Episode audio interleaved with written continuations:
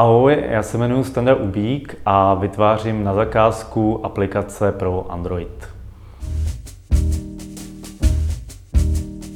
Milí přátelé, já bych vás chtěl přivítat u dalšího dílu našich rozhovorů na téma, jak podnikají profesionálové a mým dnešním hostem je vývojář uh, aplikací uh, Standa Ubík. Stando, díky, že jsi udělal čas, že jsi přijel na tenhle rozhovor.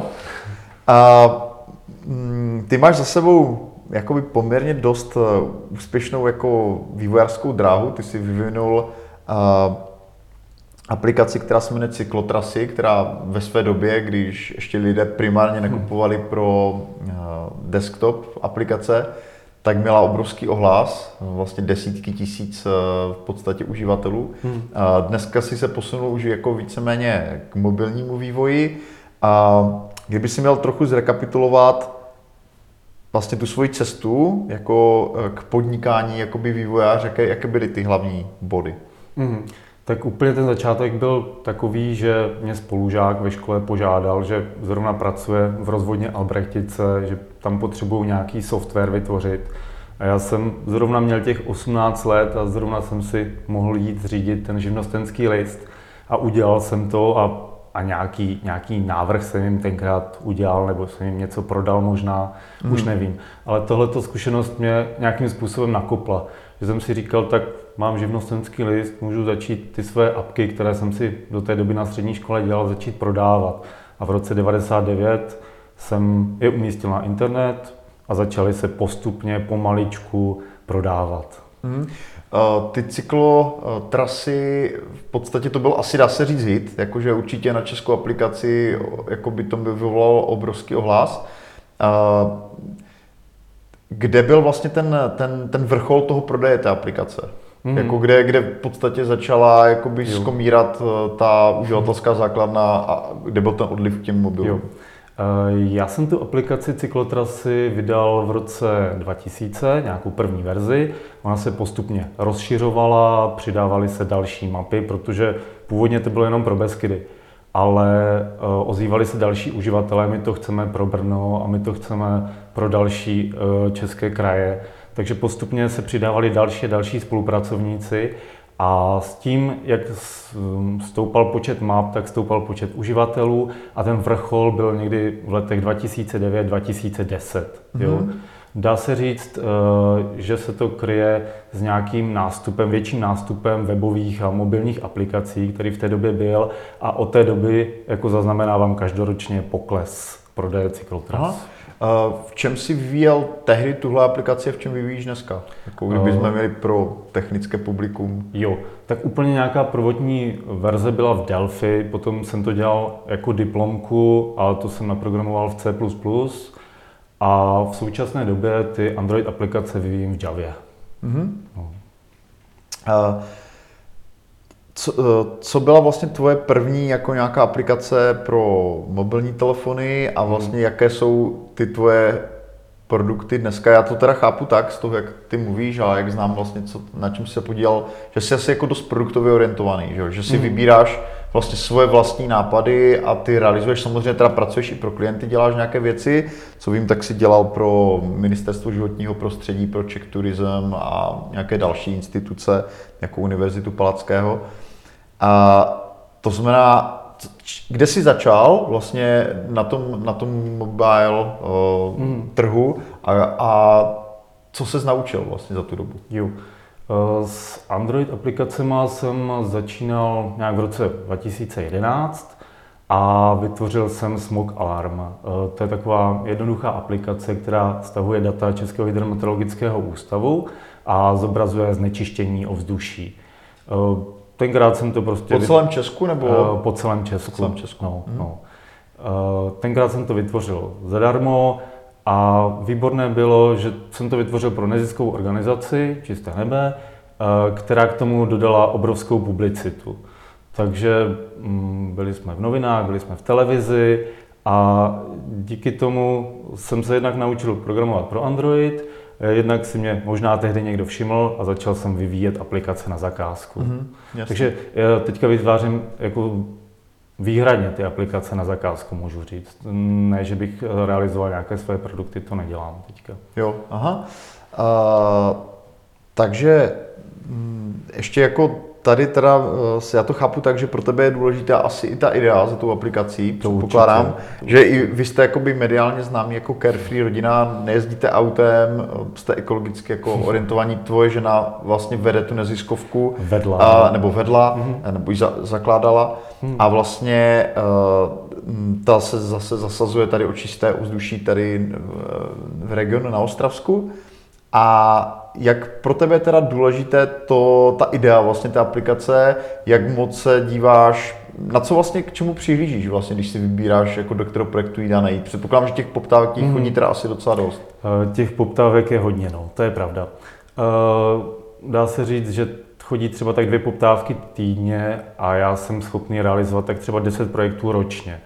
Takže eh, díky tomu, to je obrovské štěstí, si můžu vybírat a vybírám si věci, co mě osloví. Ne všechny ty poptávky jsou samozřejmě relevantní, něco, protože jsem v první linii, ehm, nemám nějakého manažera mezi sebou a zákazníky, který by mě odstínil, tak mě často píší lidé se svými nápady, ale ehm, není zatím něco, co by se dalo eh, nějak monetizovat nebo takhle a já jim to třeba vysvětlím a dobereme se, že ta spolupráce by mezi náma nefungovala. Jasně.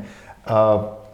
To znamená, že předpokládám, že ti chodí celkem dost nápadů na takových jako mm-hmm. uh, buď od nějakých startupů, nebo lidí, kteří prostě jenom mají jo. pocit, že mají geniální nápad ano. a jako kdyby ty tu aplikaci jako naprogramoval a šli bychom na půl, jo, tak, jo. tak by to byl skvělý biznis, jako pro celý svět, bez, bez pochyby. Takže uh, Uh, jako stalo se ti vůbec někdy, že člověk, který neměl jako vůbec žádný technický background, jo, mm.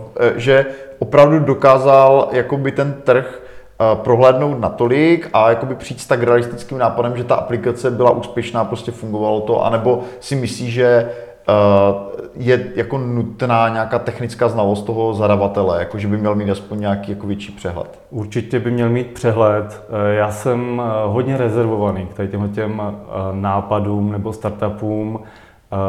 Můžu říct, že možná mnohem radši vytvářím aplikace pro nějaké firemní použití. Jo, já potřebuji, když něco vytvářím, tak potřebuji vědět, že to bude užitečná, smysluplná práce.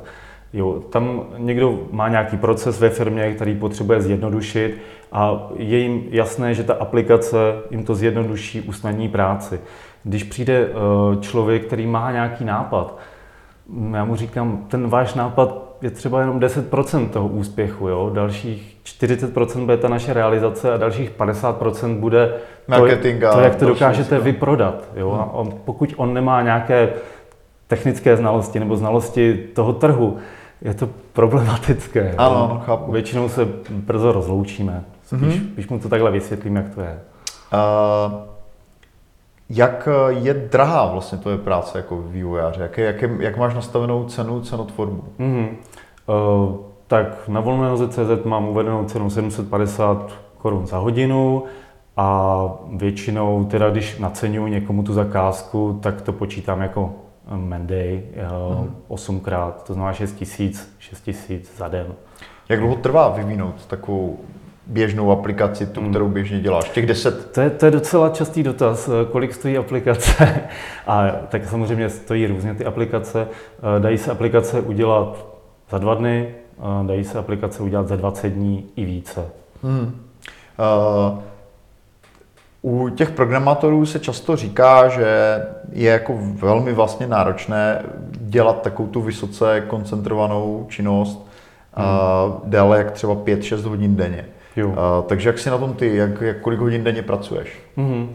Já jak, jsem jako programátor. To, jo. Uh, než jsem měl děti, tak jsem tak jako pracoval, kdy mě napadlo uh, po večerech, o víkendech a s dětma jsem rychle přišel na to, že to takhle nejde u mě. Možná u někoho to takhle funguje, u mě to nefunguje, takže já se na to fakt potřebuji soustředit, koncentrovat a pracuji takových 6 až 8 hodin denně.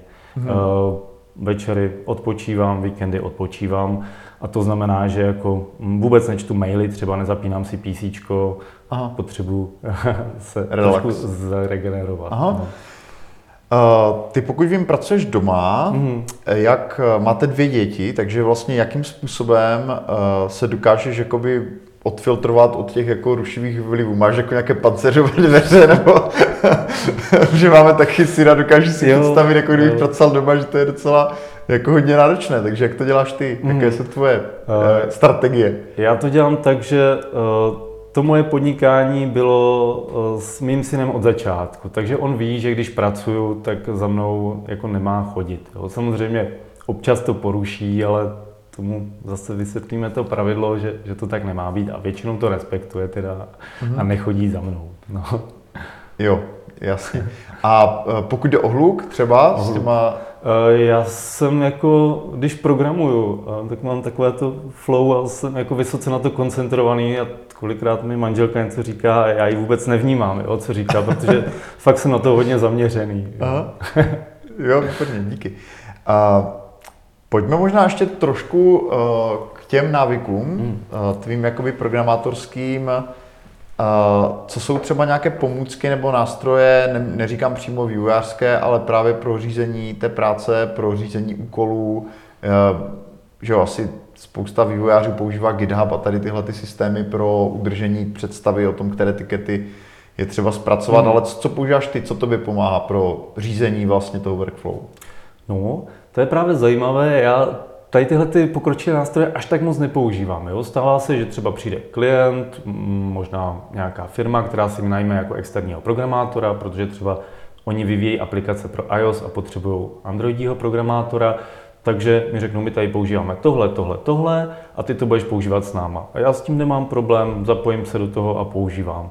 Ale často to řeším, tu komunikaci nějakým triviálnějším způsobem. Uh, maily, Skypem, jo. Takhle. Jo, takže nic, nic speciálního. Mm. Uh, když uh, naceňuješ zakázku, mm. tak uh, ty nevíš, jo, kolik času ti to zabere, takže dáváš jako spíše úkolovou odměnu, anebo je to prostě v mendejích a kolik se na tom spálí času, tolik se spálí? Mm, ten klient většinou chce nějakou hotovou cenu na začátku. Jo. Já bych strašně rád jim řekl, že budete mě platit od hodiny, ale většinou chtějí. Chtějí strop. Chtějí prostě cenu, tolik to bude stát. Jo. Takže... Jak, eh, jak, eh, jak často vyjednávají o té ceně? Jako, mm, je, jako jsi v tak dobré pozici vyjednávací tím, jak máš ten přetlak té poptávky, mm. že v podstatě cenu, kterou si jako řekneš, tak víceméně dostaneš anebo jakoby si nucen jakoby vést jako nějaké cenové vyjednávání? Uh, tak eh, většinou, co chci, to dostanu díky tomu přetlaku těch poptávek. Uh, může být výjimka, že to je tak zajímavý projekt, jo, že třeba kousíček ustoupím z té ceny, nebo to může být práce pro nějakou neziskovku, kde třeba se smířím s nějakým nižším ohodnocením, jo, ale ale jinak většinou co chci, to dostanu a já si prostě tu práci rozeberu na jednotlivé obrazovky, nacením to hmm. těmi mendeji, dám tam nějakou uh, rezervu k tomu a co je navíc, jo, tak hodnotím zase jako více práce a potom jim řeknu, tak tady ta obrazovka tam byla navíc, nedomluvili jsme si to dopředu, takže mm, na tom se domluvíme. Jistě. A stává se vlastně tvoje aplikace jako majetkem toho klienta až po plném zaplacení té práce, nebo jak tohle máš ošetřeno? Jo, eh, já jsem na to čím dál tím opatrnější, takže pokud tam je nějaký finální úkon, jako předání kódu nebo vystavení na Google Play, tak tohle to dělám až po uh, nějakém finálním zaplacení, mm-hmm. doplacení. Faktory. Z toho, co, děkuji za odpověď, z toho, co ty říkáš, tak je jako vidět, že jsi jako hodně uh, vytrvalý systematický člověk. To znamená, uh, z toho já bych si jako tak odvodil, že prakticky ani netrpíš prokrastinací, že prostě řekneš 20 mendejů a za 20 dní je to hotový, nebo je to jinak? No, netrpím moc prokrastinací, protože jako pokud trávím tou prací třeba těch 6 hodin denně, tak uh, nemám jako čas na blbosti mezi tím. No. Jo, takže musíš být hodně, hodně no. efektivní. Uh, co jsou další jako ty podpůrné dovednosti, které ty jakoby potřebuješ pro to, aby s tím klientem uh, dokázal vlastně projít celým tím projektem bez, bez ztráty květinky, aby prostě tam hmm. nedocházelo k nějakým jako podivným místům, kde si nerozumíte nebo tak. Co jsou podle tebe jako klíčové podpůrné dovednosti nebo zásady, které máš a které usnadňují vlastně tu, tu spolupráci? Hmm. Tak určitě nejdůležitější je komunikace a rychlá komunikace. Jo? Nemůže něco mezi mnou a klientem nějak zašumět, že, že jako není zřejmé, jak se to má udělat, tak já to teda nějak udělám, musí být všechno jednoznačné. Aha. A ta komunikace jako musí být nějaká efektivní a rychlá. No. Takže e-mail předpokládám, nebo? Takže e-mail anebo, nebo zavolání. Jo. Kolikrát já si přečtu ten e-mail, řeknu, tak tomu asi úplně nerozumím, tak tomu člověku zavolám a dohodneme se. Jo. Mhm. Nemůže, hmm. nemůže to být nějak v luftu, ta naše domluva. Jasně.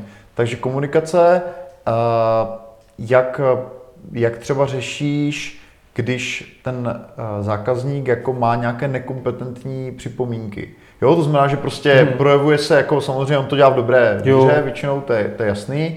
A jako, ale je to třeba úplně mimo, jako jo, v podstatě. To znamená, Uh, jako sedneš si s ním, vysvětlíš mu to, jako, já, jako z mojí zkušenosti, aspoň co já hmm. vím, uh, tak jako tohle jsou někdy jako hodinové rozhovory, kdy fakt jo. jako člověk musí fakt jako hodně zapracovat na tom, aby ten zadavatel pochopil, že vlastně um, ta praxe je jinde, jo, a vlastně k tomu potřebuje celou řadu jakoby nějakých podpůrných argumentů. Takže jak, mm. to, mhm. jak to děláš ty vlastně tady tohle? U mě to je třeba tak, že mm, vytvořím nějakou aplikaci a on mi řekne, a na té obrazovce by mohlo být ještě tohleto. A já mu řeknu většinou, že jako může to tam být, ale dodám mu konkrétní příklady, jo? třeba aplikace od Google nebo nějaké jako uh, hodně známé aplikace, uh, ze kterých vyplyne, že to tak jako nebývá. Jo? A samozřejmě nechám to rozhodnutí na něm s tím, že mu to samozřejmě můžu udělat tak, jak chce, ale že to je nestandardní a ti klienti většinou jako mm. na mě dají. Uh, případně Jasně. se snažím nějak jako proaktivně navrhovat jak by ty věci v té aplikaci měly, eh, měly vypadat. To znamená, klient mi něco řekne, já mu řeknu tak a kdybychom to trošku utřídili, tak by to mohlo vypadat takhle. A Jasně. on s tím většinou souhlasí. Mm-hmm. Teda, no. Přistupuješ někdy na nějaký jako participační model odměny, to znamená, že si placený od toho, jak dobře se ta aplikace prodává, nebo prostě spí, si spíš orientovaný na ten trh, kde prostě ta firma nebo ten hmm. zadavatel to potřebuje pro svou potřebu a jako nehledí na nějaký jako uh, uh, Google obchod, jak se bude aplikace prodávat. Já se většinou těm participacím vyhýbám. Uh, tak jednak je to věštění trošku z křišťálové koule, jak se bude aplikace prodávat. Uh, jednak mě to spíš takhle vyhovuje, tenhle ten model. Prostě domluvíme se na něčem, dostanu peníze a, a klient má aplikaci. Mm, eh, a vidím to, že, že to tak dělají i ostatní. Jo. Sejde se mi třeba mail, eh, který byl adresovaný více vývojářům a ti ostatní se většinou automaticky odpovídají ne, nechceme být podílníci aplikace, jako mm. obraťte se třeba na někoho jiného. Hezky. Uh, když, eh, když se prostě podíváš na, eh, na to, jak eh, funguje ten, hmm. ten trh vlastně s těmi aplikacemi, takže jako ty sám nemáš jakoby potřebu jakoby vyvíjet nějaké další nápady, podobně jak jsi měl tu aplikaci, ty cyklotrasy, prostě hmm. momentálně se spíš zaměřuje na ten klinický vývoj. Já bych jako rád vyvíjel nějakou aplikaci. Eh, těch aplikací je strašně moc. Eh, v tom Google Play je přes milion aplikací. Je těžké hmm. přijít eh, s něčím novým, úplně prosadit se. Ehm, na jednu stranu by se mi to možná líbilo, ale třeba u těch cyklotras jsem narazil na to, že když se člověk zaměří hodně na ten jeden projekt, tak jeho nějaké další dovednosti začnou trošku stagnovat. Mm-hmm. Takže já jsem teďka rád za to, že je to takové proměné. Každý ten projekt je jiný, naráží eh, na eh, jiné společenské potřeby nebo potřeby toho zadavatele a musím se kvůli tomu pořád učit něco nového. To, to se mi zrovna v této fázi Aha. života líbí. Jak, eh, jak hodně času musíš věnovat údržbě těch aplikací jako nějakým aktualizacím a tak? To znamená, když vznikne nějaká aplikace, hmm. pracuješ na nich třeba nevím, 15 dní, tak kolik času v průměru ročně potom zabere nějaká údržba a nějaké jako další updaty? Hmm. To je asi u každé aplikace jinak. Eh, s tím, jak ta aplikace stárne, a vznikají nové a nové eh, verze Androidu, protože Google se v tomto ohledu strašně činí a každý rok přináší hmm. něco nového a může se stát, že něco starého na tom novém už nebude fungovat nebo bude to morálně zastaralé. Takže je třeba do těch aplikací uh, šahat, upravovat je, reagovat nějakým způsobem na recenze nebo na, uh, naštěstí na Google Play se objevuje, když ta aplikace selže, já vidím přesně, kde to selhalo, můžu to okamžitě upravit. Aha. Mm-hmm. To je výborná věc. Uh, Stando, děkuji ti za rozhovor. Díky, že jsi přišel Díky, a podělil jsi s námi o tyhle zkušenosti. Jo.